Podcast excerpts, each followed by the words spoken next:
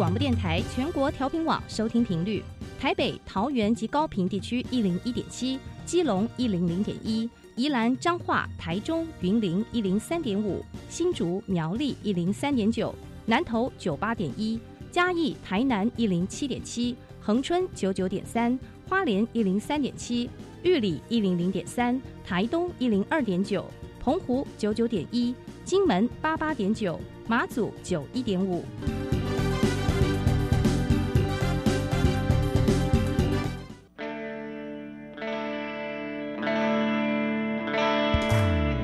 命时时有惊喜，生活处处是学习。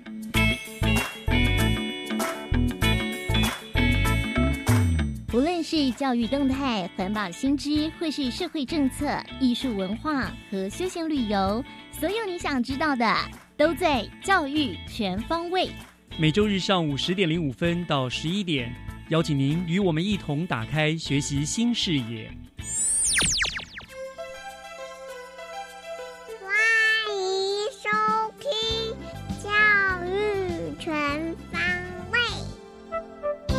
早安，各位亲爱的听众朋友们，欢迎收听一月十六号的教育全方位。我是岳志忠。每个礼拜都非常期待在星期天的上午能够跟听众朋友们在教育广播电台的频道相会，利用短短的五十五分钟的时间和大家分享新北市的最新资讯。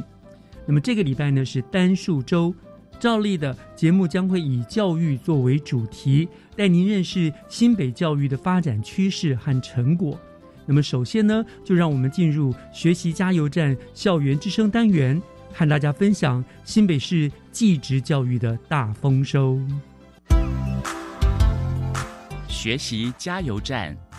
掌握资讯，学习加值。一百一十年全国记忆竞赛，我们新北市大获全胜，再一次的证明了我们新北记只是领航全国的。那么学习加油站呢，今天要继续的为大家介绍获得了呃商务软体设计以及行动应用开发金牌的赖伟成跟叶家军两位同学哦，已经来到我们现场了。两位同学，你们好。主持人好。好，我想先跟我们听众朋友们做做个自我介绍，好不好？来，我们伟成先来。诶、我是新北高工资讯科啊，今年是三年级，嗯叫做赖伟成。赖伟成，好，嗯，欢迎你。那另外家军。呃，我是新北高工资讯科二年级叶家军。叶家军，好，你们两个都是新北高工。我们知道新北高工在我们新北可以说是第一技职高中哈，非常优秀的。那我想先请教两位啦，当初为什么两位会想呃选择选读技职的学校来就读？谁先来？家军。呃，因为我本身其实没有很喜欢读书，所以在国中选那个高中的时候就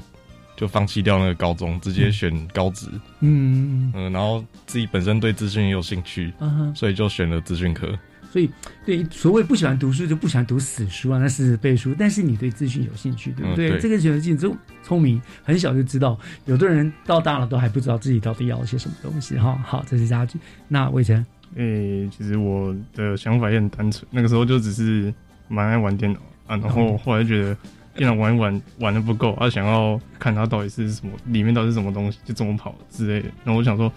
呃，其实选新北高工很简单，就觉得离家很近，所以我就想说、啊，新北高工就填了，而且听说他们有在培育国手，就觉得哦好像蛮酷的，然后就嗯填进来了。对，哦，不错，又符合我们在地就学，对不对？就离家近就好了。而且我觉得很棒，就是一个动机。我喜欢玩电脑，可是我觉得光玩不够，我想要深入了解更多，这个是一个学习的很重要的动机啊、所以很棒，两位。那那今天两位一起来，这两位都是金牌，可是我觉得这个要跟特别跟听众朋友讲一下，他们两个非常特殊，因为他们两个都同时参加了两项的比赛。然后很特别的是，这两项他们都包办了金银牌。像伟成，你是商务软体设计的金牌，对。那家军，你是呃行动应用开发之类的金牌，嗯，可是你们也也是同时是互相另外那一类的银牌，反正金银都被你们俩包了就对了。对这样，还你们一个学校可以派几个选手出去比赛？呃、一个职类正常来说是四个，如果有加夜校的话，可以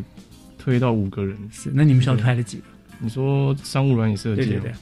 呃，好像是四个，那四个你然后，然后你们就把一二名都包回来了。到时候呃进全国决赛是三个人。哦，三个人，对对对。然后你们就报一二名。嗯，你们学校也太不留情面给别人了。好，那我想这样子，我就请伟成啊，你先来帮我们介绍一下所谓这个商务软体设计比赛的内容，你们到底是比比些什么东西？从比较简单的部分，就是它 Office 它会先有 Office 的部分，那 Office 就是说，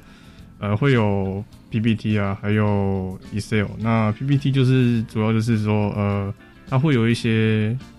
嗯商用的简报，就是呃，例如说你今天写了一个程式，你可能要介绍给你的客户，嗯对对对，啊，还有一些动画设计那些，就是要做一个比较精美的商业商业用的简报。哦，所以你做简报，然后你还必须跟他们做口头的报告，呃，这个目前在全国决赛是还没有的。还不用，你只要做出那个 PPT 就好。对对对，那 Excel 部分就是比较单纯，就是会有比较大量的资料要让要你去处理，这样、嗯就是可能要把它变成图表化啊，或者是显示一些统计表之类的。哇，伟成，我等下可不可以跟你留下联络资料哈？因为我们有时候常常去做演讲都要做 PPT，可是我们真的是前一辈的人做出来的都是很简单的。我跟你学一些怎么样一个花俏一点的 PPT，实没有很强，对 啊，没有很强就得第一名，这个这个冠军的不容易啊，这样。啊，还有后面就是比较进阶，就是会有带入资料库啊。那资料库就是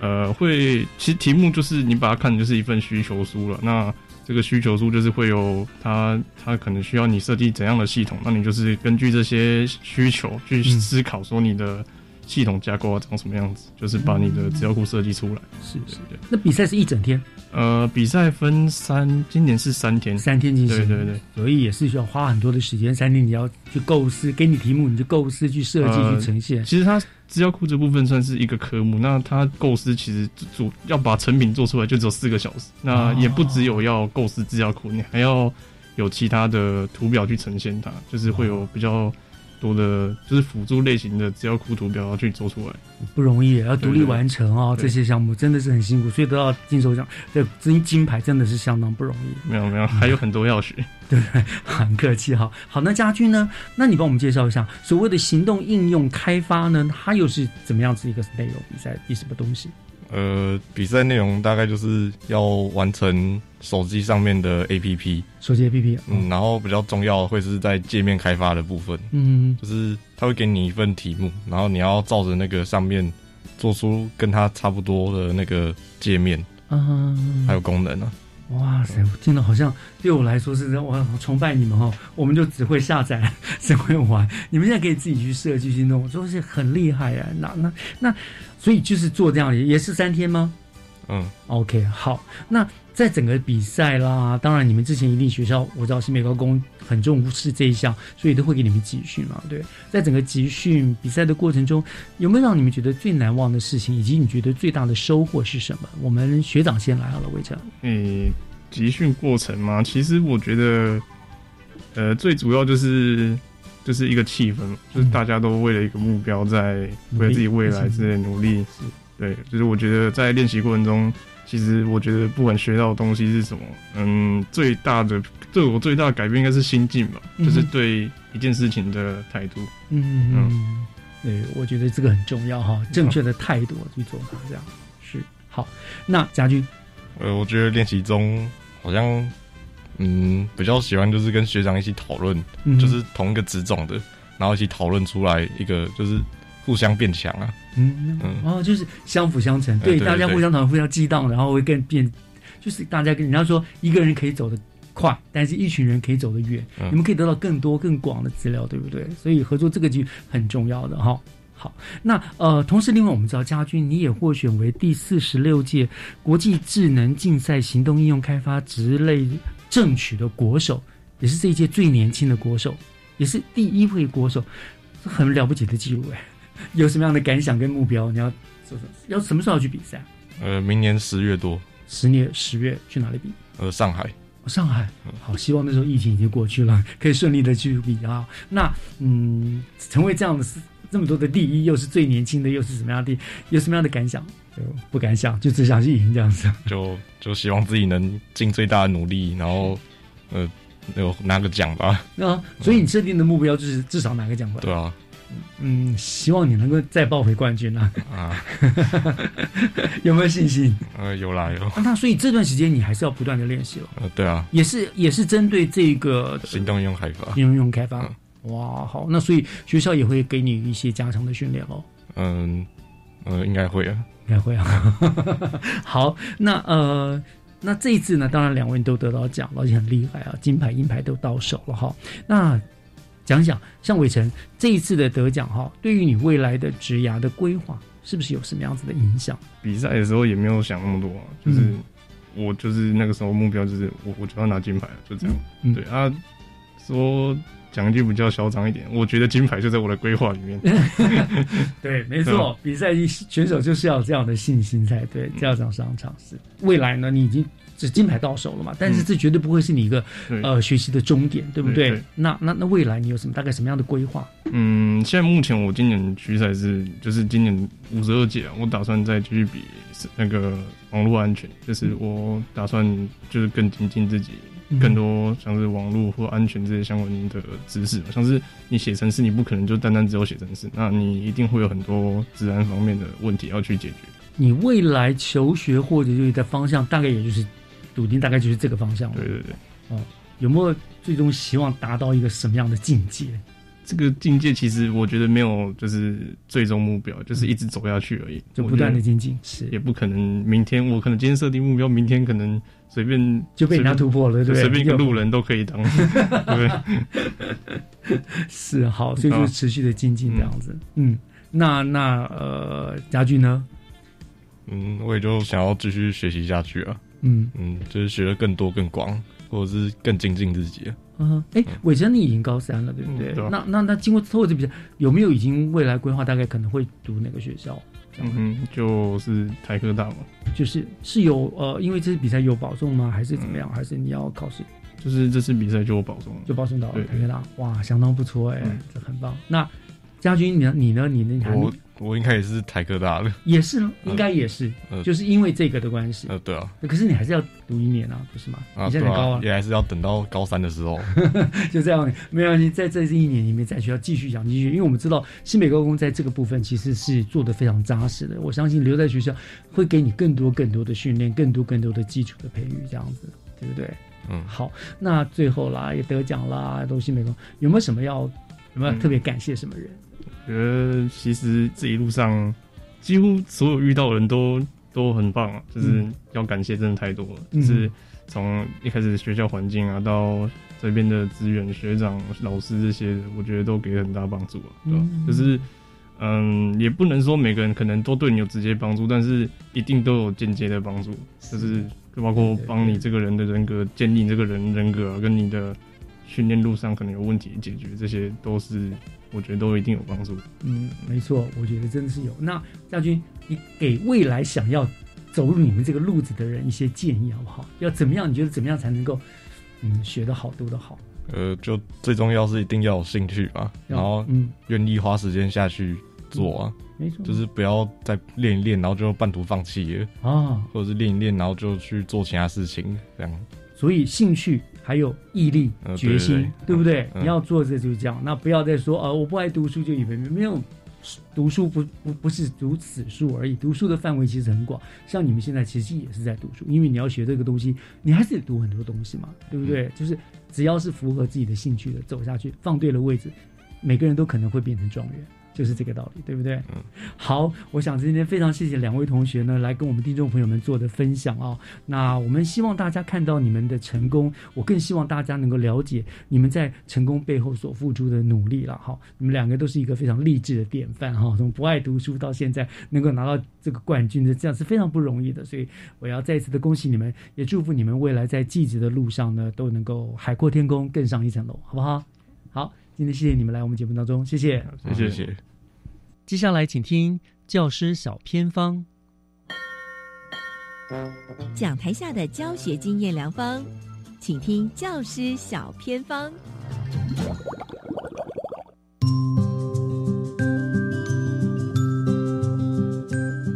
欢迎所有听众朋友加入今天的单元当中，我是季杰。今天呢要来分享哦，在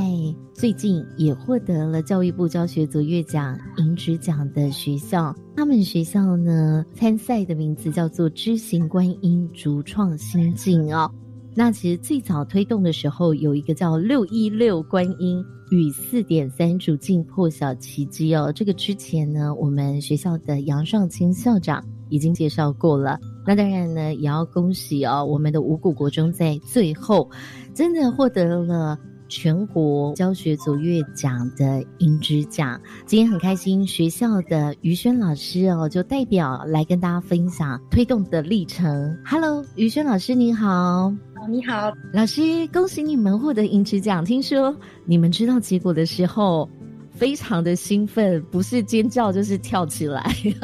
是，还有成员就是哭了，因为校长就是有故意把我们这一些的反应录起来，然后他还上传到他的社群平台，然后就是让大家在的那个欣喜就全部展现在频道当中。哇，所以教学者乐奖是一个非常大的奖项哦。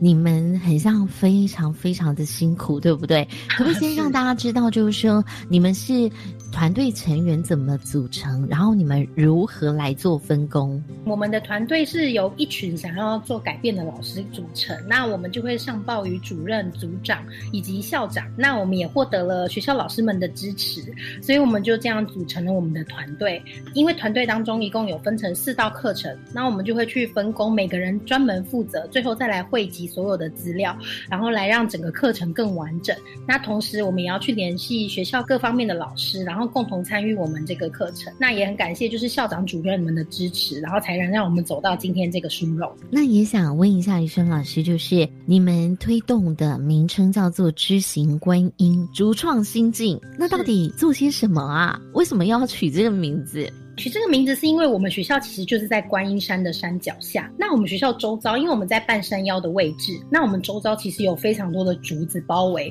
所以我们就很像在是观音山脚下的一个竹径当中。所以我们的名字就取为观音跟竹子，当做我们课程的核心。那这个课程当中，我们最主要的是希望，因为我们这边。五谷地区的孩子普遍缺乏自信心，然后他们也对外界的事物漠不关心，所以我们希望可以透过这套课程找回他们的初衷，然后让他们可以大声的、勇敢的说出“我是五谷人”，让他们可以不畏惧未来的任何的挑战。所以，我们当初抓的核心是无惧，我们希望他们在未来遇到任何的问题都可以无惧的去解决。哇，太棒了！那刚才宇轩老师说哈，你们的课程像有。分四个方向，对不对？可不可以让大家知道你们怎么做？因为其实我们的课程横向的连接就是用竹子当做连接，所以我们就是第一套课程主要是文史，结合在地的文史，像是首让堂或者是凌云禅寺等等的古迹，然后让学生身为五谷人知晓五谷事，进去里面进行导览，甚至是中英的导览，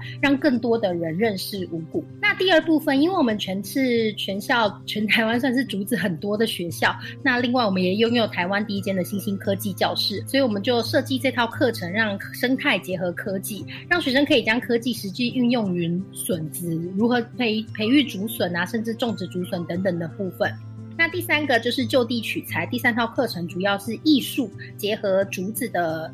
过程，那我们学校就有大型的装置艺术，就是让各个班级去装饰属于自己的那一面墙，那都是运用环保材质，然后让学校有一个特殊打卡景点，然后在校庆的时候也吸引了两三千的同仁当场去打卡拍照。那最后一套课程就是希望孩子们能够放眼国际，同时也找回自信心，因为我们有大概三分之一的孩子来自于新住民的家庭，所以他们对自己的身份其实普遍不认同。透过这套课程，像是采访新住民，那甚至是进行国际特。设组织人圈马拉松的活动，让孩子们可以大声说出他从哪里来，知道自己的根，了解自己的本，这样子。谢谢。雨轩老师哦，那也想问老师，就是说，你们从发想到执行，然后到有一些成果，这个历程呢，有没有遇到什么比较挑战的地方？比较挑战的地方，我觉得第一个当然是学校老师们一开始并不是那么的支持我们。那经过我们就是透过小部分的试验课程，让学校老师看见孩子们的转变之后，其实有越来越多老师自主请缨，就是愿意加入我们，他们是自愿的。那这个部分也是我们觉得。突破困难之后非常开心的一件事情，就是老师们变成自愿性的加入我们的这个课程当中。那第二个部分就是社区，因为社区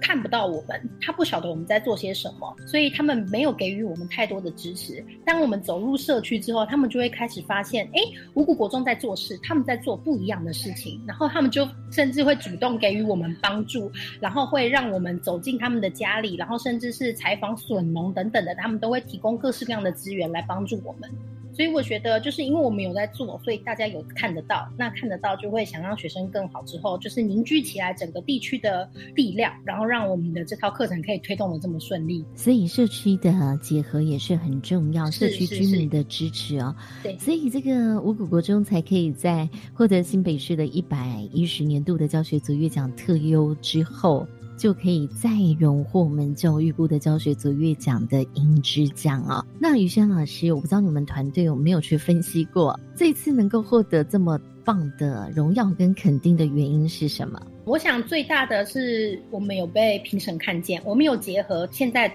推动的“一零八课纲”。然后有推动的国际教育白皮书二点零，我们都是运用当时最流行的教育制度，然后结合到我们的课程当中。那再来是评审有看见学生的改变，因为这套课程其实推动的教学卓越奖就是希望透过教学改变学生，所以学生的改变如果能够呈现的话，我想评审是有看到的，所以他们有认同我们才会给予我们这个奖项。那于轩老师，五果国中的学生做了哪些改变？因为我们学校的孩子是来自于新住民家庭。那其实我有一次改作文的时候，那学生就在里面提到说，他的妈妈一直哭，但他不知道为什么。那一直到有一天，他才知道，因为他妈妈是新住民，然后被周遭的人歧视。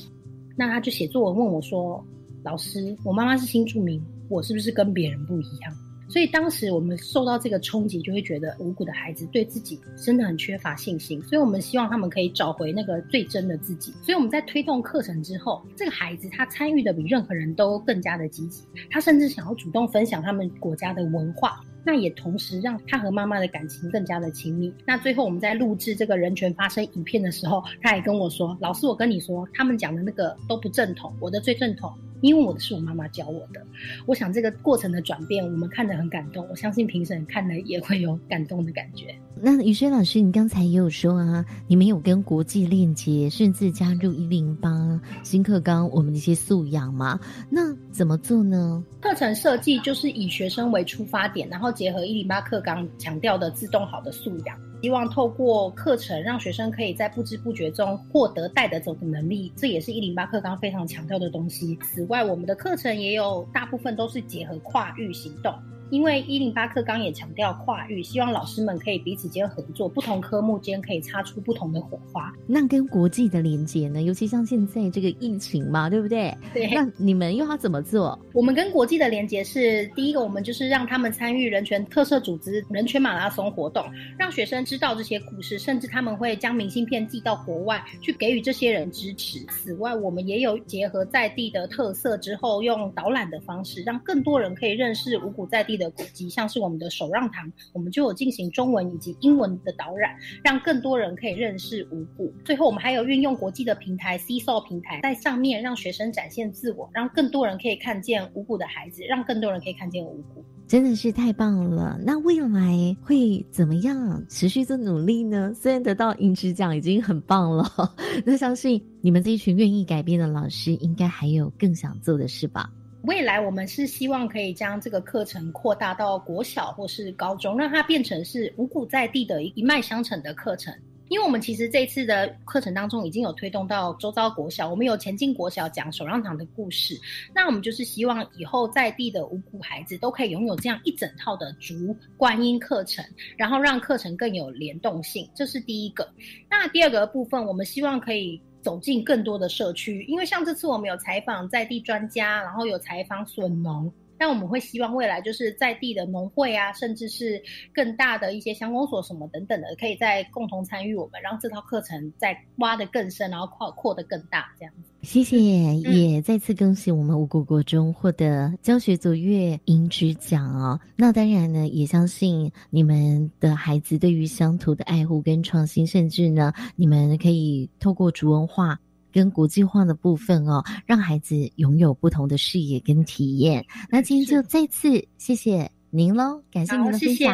以上就是今天的教师小偏方，我们先休息一下，等一下回来继续锁定由岳志忠老师主持更精彩的教育全方位。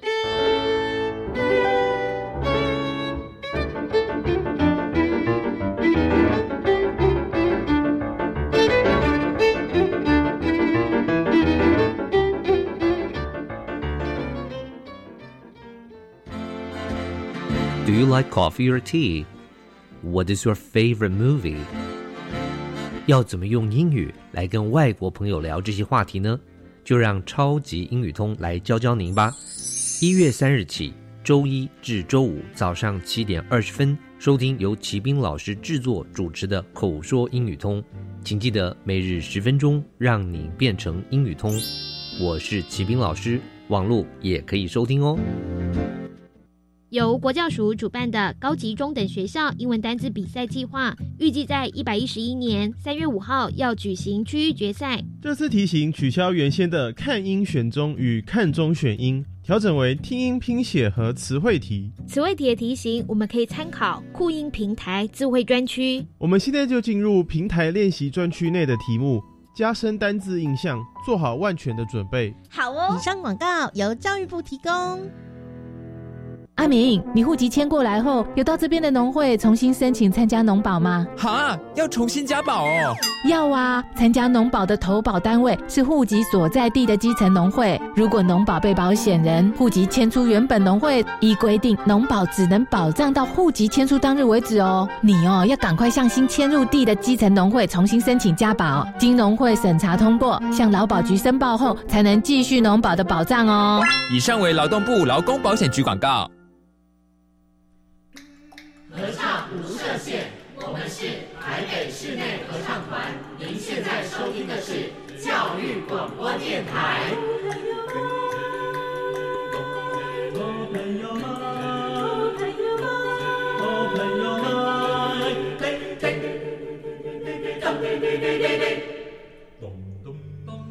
就爱教育电台。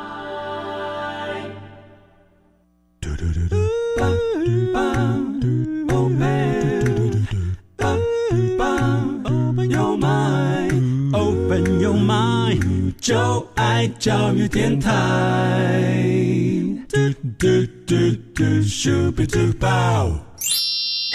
打开您的幸福生活新视野，请听学习城市万花筒。您正在收听的节目是教育广播电台教育全方位节目，我是岳志忠。节目的后半段，照例进行的单元是学习城市万花筒。那么今天万花筒单元呢，跟我们做连线的呢是新北市政府教育局的刘明超刘副局长。那副局长要跟大家聊的主题是新住民啊，我们新北市新住民教育的一个愿景啊。那我们已经连线上副局长了，呃，副局长您好，是呃主持人好，还有所有听众朋友大家好，是谢谢副座接受我们的访问哈。是那副座今天要跟我们谈的主题，我们刚刚讲了说我们所谓新北市的新住民教育的愿景啊，是而且我知道。其实教育局曾经提出了一个二零三零新住民的十年愿景这样子一个大目标，是。所以我想我们就直接切入主题，我想请教副座，新北市为什么会要推动这个所谓的二零三零新住民十年愿景呢？哦，这个部分其实我们侯市长他一直对于我们新住民是非常重视。那刚好也在我们新北市哈，各位如果知道的话，我们新北市也刚好是呃大概政府机关里面。唯一一个呃，行政机关有设我们所谓的新住民的专科，嗯，这一个科子科别部分来负责新住民的事，所以这个部分也是我们呃希望说能够呃去对于新住民部分多加照顾跟推动相关政策部分。是，那当然这起心动念有一个很重要部分是这样子，大概新北市因为是全国一个比较大的一个都会城市，是。那这个部分在新住民呃新住民在居住在新北市的大概就有呃十一万多人，那光是小朋友就是第二代我们所剩第二代就子女的部分大概有三万多人的一个一个人口数，嗯哼，呃所以这一部分也是我们必须要特别重视的地方，因为其实以新住民呃嫁过来我们这边，那他的那个不管在这边生活或者小孩子。的一些就学什么，他其实事实上就是等于是我们本国人的身份是一模一样的，没错，对，所以这个其实也不应该再分什么彼此啦。嗯，所以对这个区块，但是坦白说，以他们从，我想各位应该有出过国嘛，哈，嗯，总是必须要有适应期，没错。那尤其是他们长期要到我们新北市来生活，我觉得不管是他的家庭、他自己个人，甚至他的小孩子。他都必须要去呃适应我们的那个台湾这边的社会，还有我们的那个生活习惯，不管从家庭的生活习惯、教养的方式等等这些，到社会适应，这个都是需要多方面去适应，所以，这个时间上压缩的很紧、很很急。毕竟跟去旅游不一样，玩一玩就走了，他必须他就是要定居在这里了，没有错，没有错。所以。也是因为这样子的关系，所以坦白说，呃，终究是我们国人。嗯，的确也应该要重视他们，去服务他们。呃，对于他们未来在这边生活这块土地，能够让他们呃更能够适应或更能够融入之外，那坦白讲，呃，新北市也算是现在目前这几年走的一个很重要的一个方向，是一个国际观。嗯哼，那也刚好我们国家也提出那个二零三零的那个呃英语。那个双语教育，哎，双语国家嘛，对对，双语国家。那所以在我们教育单位，其实市场在学校单位开始一直在做双语教育这一块。那其实不仅仅是双语教育，我想谈的双语教育不单单只是说是英语啦。嗯。那其实我们在课纲里面也有谈到所谓的那个本土语的部分，有没有？又还有所谓的那个呃东南亚语的部分。那其实这部分都是未来我们在发展国际观很重要的方向。那尤其是我们国家的南向政策这一块的需求，不管是呃我们培养的人才，嗯或是未来在我们国际企业互动的这些，通通都是我们重点方向。所以这一块也是我们必须要去留意的地方啦。那再来一个很重要原因，是因为其实不仅仅是新住民哈，其实现在目前一个很重要的议题就是有关于那个义工。啊，义工对对，义工常常是被我们比较忽略的部分。不过我们新北市政府这边对于义工部分，其实事实上在不管是劳工相关的这些局处里面，其实他们对这一块哈，呃，过来这边的生活上面也都做了非常多的一些工作跟辅导。所以也是因为这个原因，那我们新北市政府这边才呃由我们交局这边担任窗口，嗯，然后会诊我们府内各单位局处。好的，相关的这些呃作为跟措施，然后共同去脑力激荡去思考，未来我们要给我们不管是新住民或新住民子女、新住民的家庭，或是移工，他们未来能够有什么样的一个呃在这边一个想象的一个生活，嗯，让他们能够安心的在这边，呃，算是算是第二个家乡啊，是，嘿，让他们在这里能够。呃，安居乐业，能够好好生活，然后成为我们国家新一代的动力。嗯，这是我们当时呃一个想法，所以才会提出一个二零三零的一个新住民十年政策。嗯，然后期待说我们能够那个帮他们能够再多做些什么。这是我们一开始的一些想法啦，是，哎，大概是这个样子。OK，反正就是这在其基于一个照顾这些我们的新住民，因为真的来到台湾了，就是台湾的一份子，是，对，要提到他们事情。那副座，您刚刚也提到说，就可能以教育局为中心嘛，哈，我们连接了很多很多。各局处是，而且我知道好像不只是各局处，你们还结合了有很多的产官学、民间单位的力量，共同去结合起来去做这方面的努力，对不对？是。那你好像也提出了一个所谓什么三条龙的政策，是不是？对，没有错。这其实事实上是我们期待说哈，能够让他们在各方面呃都有对他们能够有所帮助，所以的确在这个十年政策里面有提出一个三条龙。那其实这三条龙呃简略来讲，大概就是有关于。呃，新住民的那个本身的就业啦、创业啦，好，或新住民那个他们小孩第二代小孩的那个升学啦，或是他本身的进修。那甚至于说，在他们在这边居住生活上面的需求，大概以这三条线的方式，来希望说能够全面照顾到他们的生活。是，那是不是可以请副座我们详细的来说明具体的说明一下这些政策有哪些内容？你说这三条龙内容大概有哪些的内容？好，好，好，也谢谢主持人哈，因为其实这个部分讲起来真的有点生硬哈，不过我觉得是跟那个我们新住民有一很大的一个一个一个一个帮助。是，呃，我我还是要强调一点，就是说。我们在看待，虽然说今天呢，我们谈到新住民，但是我还是期待有一个想法跟概念，就是说，呃，既然到我们台湾来共同生活，就是我们国人，我们并没有要去再去呃特别去分别呃什么新住民身份或怎么样，对对对对，我觉得大家都应该就是以我们，尤其我们台湾本来就是一个多元融合、多元族群融合的一个一个社会，没错，在新北市是更明显。好，我从远的地方来讲，以往我们常常讲到。呃，我记得早期还有那个从很多中南部有没有嗯上来的那个，这算是移民吗？对对对，我们是外地人的新故乡。对，所以是这个新北市有这样的一个特色，其实我们真的很愿意去看待任何愿意在新北市耕耘。说是任何在新北市生活的所有每一份子，所以我这边要强调哈，不管是任何人来，我觉得都是我们新北市的公民，跟我们都是我们我们的国民，嗯，所以哦没有特别要去分什么，但是当然这一块必须我们必须承认，他们来到我们这边，在生活上或就业上，为了为在这边打拼所需要的各方面。我们必须要提出一个让他们清楚知道说他可以得到哪些帮助，是哦，所以我们才提出有所谓的那个三条龙。嗯，那这三条龙其实事实上，呃，我我我我也必须先强调了哈，除了新住民的伙伴们可以有这些，如果假设我们其他人。就算不是非新住民，我们愿意来多接触这样子的一个，不管是相关的计划课程怎么样，我觉得这部分都是我们愿意来做的，也就是大家共同为一体的一个概念。那这三条龙部分，但最主要是针对那个有关于刚刚特别讲到，一个是升学进修，嗯。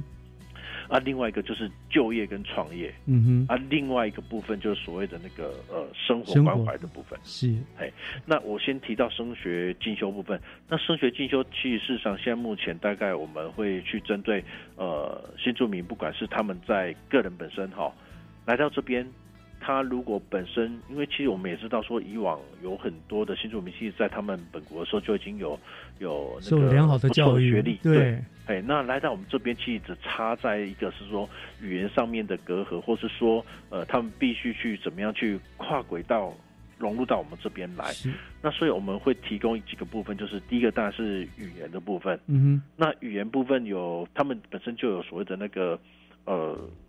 对于我们这边的那个基本上新住民过来的那个相关的不管生活适应或是语文语文学习的相关课程之外，那他本身如果还要再进一步去呃多跟我们的社区伙伴，或是说跟我们呃其他那个在这边的伙伴互动的话，我们会提供不管是线上或实体的那些呃相关的这些不管补校啦，嗯，或是社区大学。这些等等都是。那目前大概在呃社区大学从补校，从其实补校就是从他的国小、国中这方面，最主要是针对他们学历上面的一个认证上面来给予辅助。是，哎，所以在这个本身进修的这个管道上面，我们从补校就从我们所讲的国小到大学，嗯，目前尤其在很多大学里面也有一些。相关的这些科系也都有对于这些新住民的伙伴们有进行招生，是，所以这个通路上面是没有问题的。嗯嗯啊，另外一个部分就是有关于我们那个呃新住民的子女部分。嗯，那其实现在目前大概我们也期待说能够呃让新住民的子女除了在我们这边学习我们社会需要的一些基本职能之外，他自己本身的那个所谓的以前妈妈就是母语的部分。对，就是我们东南亚语，它也能够再进一步做学习，因为其实事实上学校这边也都纳入到我们一零八课纲里面来了。是，那国小、国中这部分通通都有这样的课程。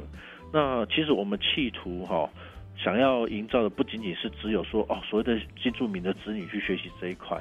其实事实上，我刚就我刚强调的，如果我们本身不是。新住民，可是有兴趣的都可以来学习。对对对，我觉得这一部分是非常棒的一个，这才能达到多元融合的一个一个一个状况，就不设限了。不要说啊，这个就是针对新住民这样，这反而又 又又把大家区隔开了。其实没有必要，而且未来我们如果说我们刚刚讲要要培养国际观嘛，嗯嗯，那对，有可能未来我们新的这些一代的伙伴们他们。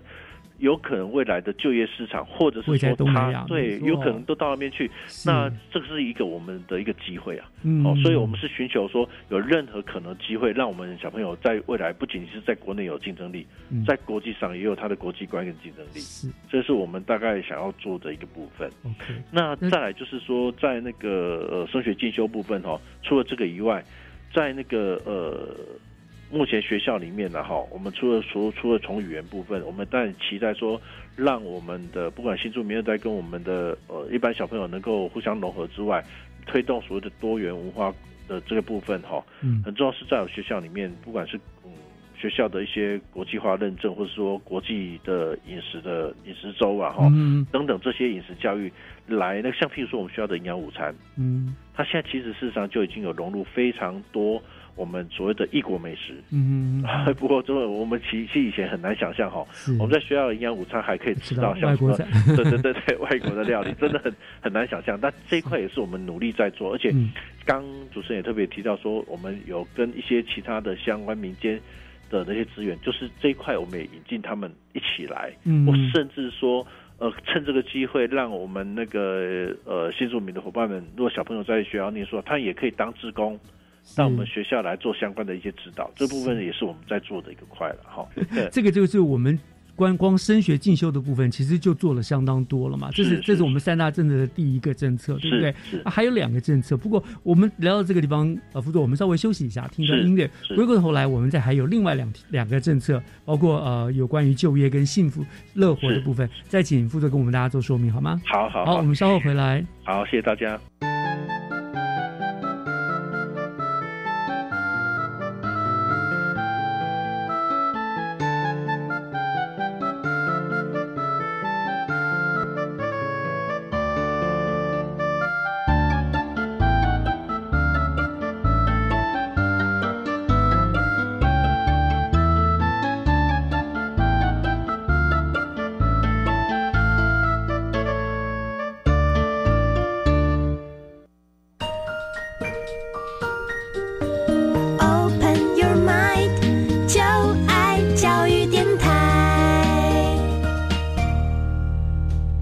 Open Your Mind，就爱教育电台，我是岳志忠，欢迎回到学习城市万花筒的单元。呃，今天跟我们做连线的是新北市政府教育局刘明超刘副局长，他跟我们来谈的主题是新著名的教育愿景哈。那刚刚副座刚刚我们讲了的一第一个有关于呃升学进修部分的，在第一个政大政策，对不对？好，接下来呢，当然还有另外两个政策，副座是不是请继续能跟我们做一个介绍？好好，也谢谢各位伙伴、各位听众朋友的一个呃耐心哈。那这部分我想还要再强调，就刚刚除了我们的升学部分哈，呃，现在最跟我们那个新闻有关，就是有关于就业跟生活部分。没错。那我先来说一下就业哈，就业其实市场在我们呃新北市政府这边哈，不劳工局跟咨询中心这边，呃，他对于那个新住民部分，他有所谓的那个证照辅导的一个优先班，也就是说，他也许想要呃对哪一方，以往早期啦，我们都好像认为是烹饪。但不一定，其实事实上，我们现在新住民的伙伴，他们有很多元的一些发展，嗯，甚至有有很多人那个出于要创业，他自己不管是在任何呃市场上面的任何 任何行业，他都有兴趣的话，他只要来报名，那个我们那个呃资讯中心那边，他们就会优先让他们来做跟他们做证照取得的一个辅导，这是一个部分。啊，第二部分是如果说创业需要基金的话，嗯。那我们这边呃，劳工局那边也有提供我们那个新步创业一个微贷款的一个呃一个咨询辅导，也就是说可以辅助他们来做相关一些呃小的贷款部分，来来协助他们做一个创业。那除了这个部分以外，实际事实上我们很重要一个部分是，嗯、不管是呃企业方面，或是说我们的一些呃呃一些呃店家，他们对于我们不管新住民，或是说我们移工。这个部分的一个照顾哈，也是我们所重视的，所以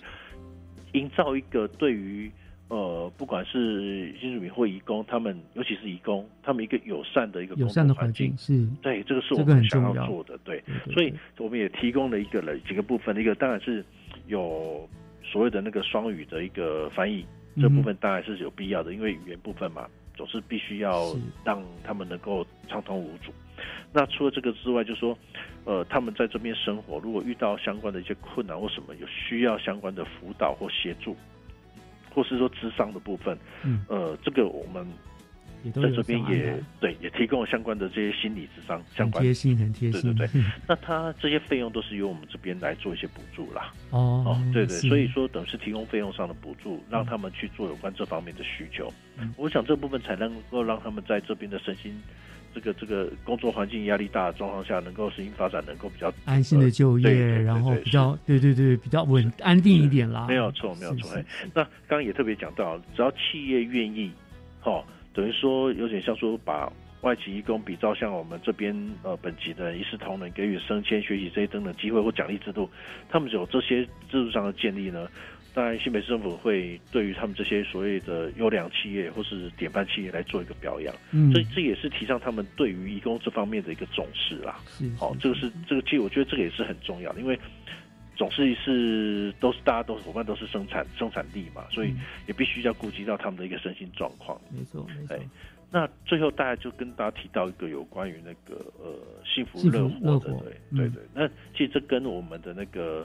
呃生活学习，或是说我们的生活呃照顾上面比较有关。那目前大概呃我们新北市这边有大概有七所的那个新住民的学习中心。嗯那其实这个区块我们是新呃，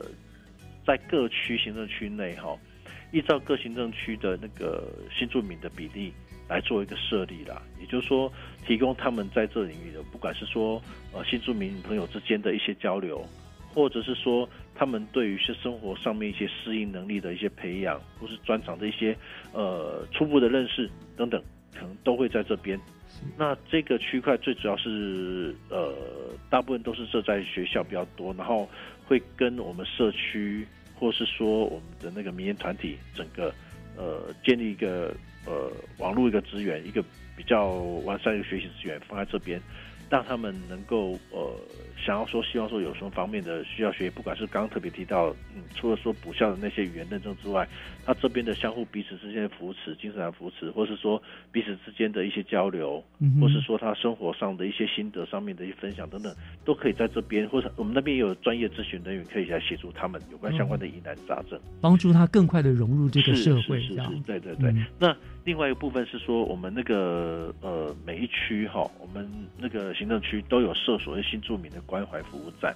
也就是说他们有任何问题的话，也可以到那个关怀服务站里面，这是在区公所里面或者在哪里都可以询问得到，那就可以说让他们去呃。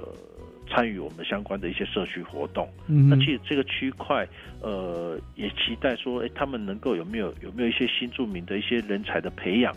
哦、或者是说让他们成立相关的一些协会来进行公共的参与，这也是说关怀他们自己的本身的议题，或是说融入参与我们呃社区或是说我们国家的一些政策的议题的这个部分。毕竟已经是我们的国民了，他们也有权参与国家的整个的方向啊，等等的，是对不对是是？这是更全面了。没有错，没有错。那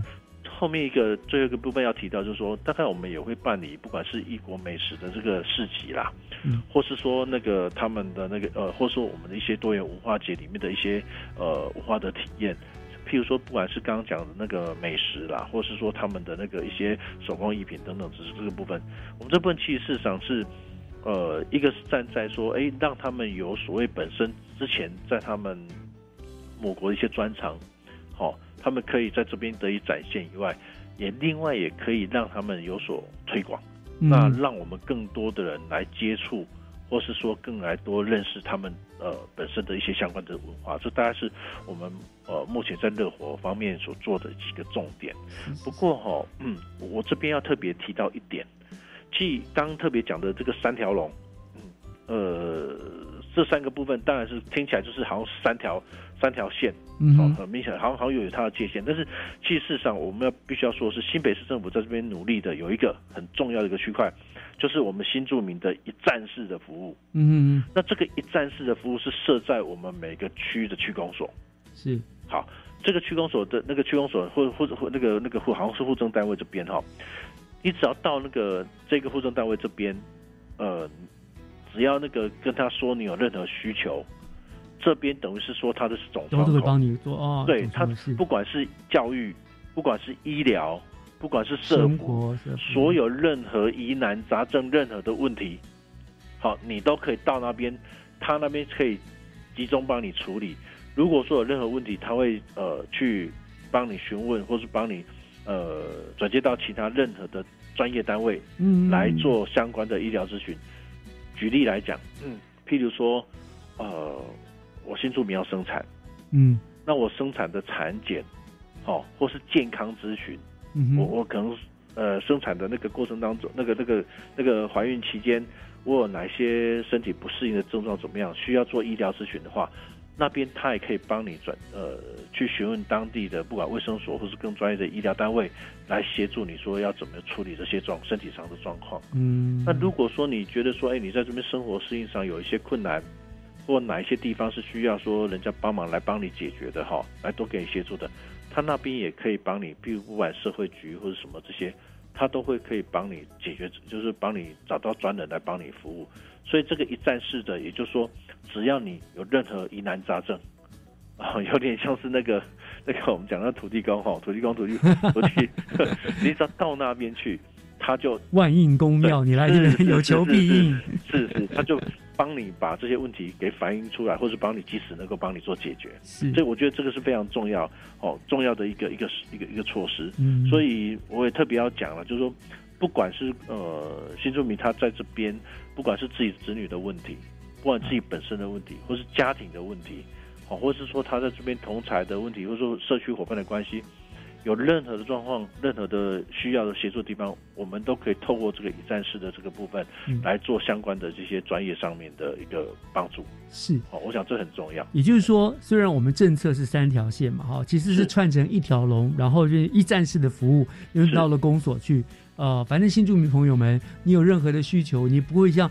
呃，不会像无头苍蝇一样，不知道到底该找谁求助。其实你到了区公所，他就会一站式的为你做了所有的服务。你该去什么地方，该是怎么样，都有做完。区公所或者是户政事务所都行，都可以做这样。是是是是非常非常非常完整的一个服务而且其实很简单这样子。那那当然，这是呃所谓的在多元文化啦，各各种服务方面。那我们知道说，其实局端在校园内也非常积极推动校园文化。可是我们现在时间不够哈，我想是不是？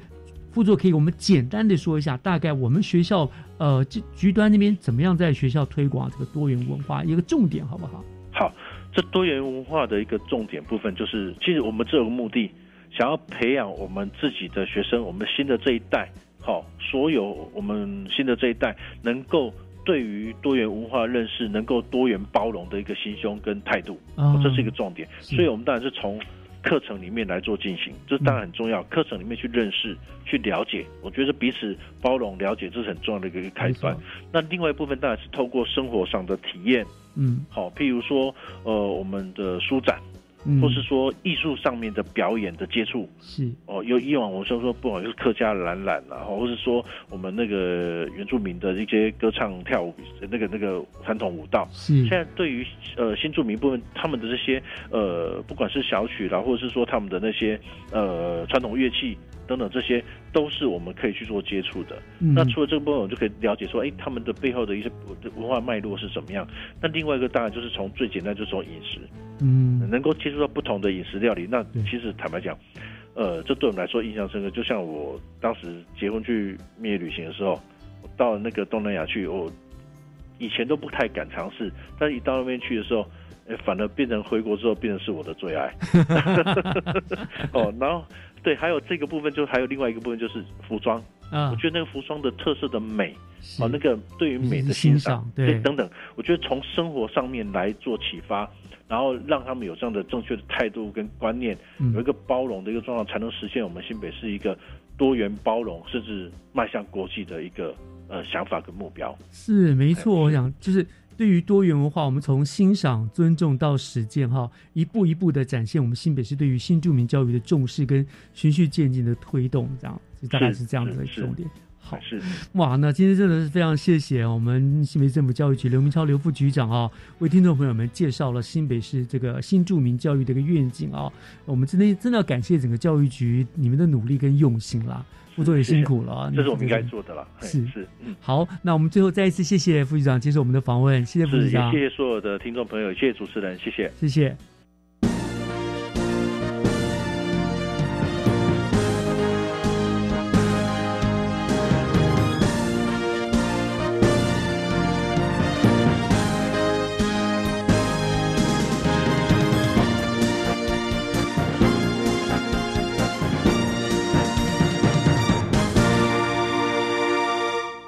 感谢您收听今天的教育全方位，我是岳志忠，祝大家一切平安健康，我们下礼拜见，拜拜。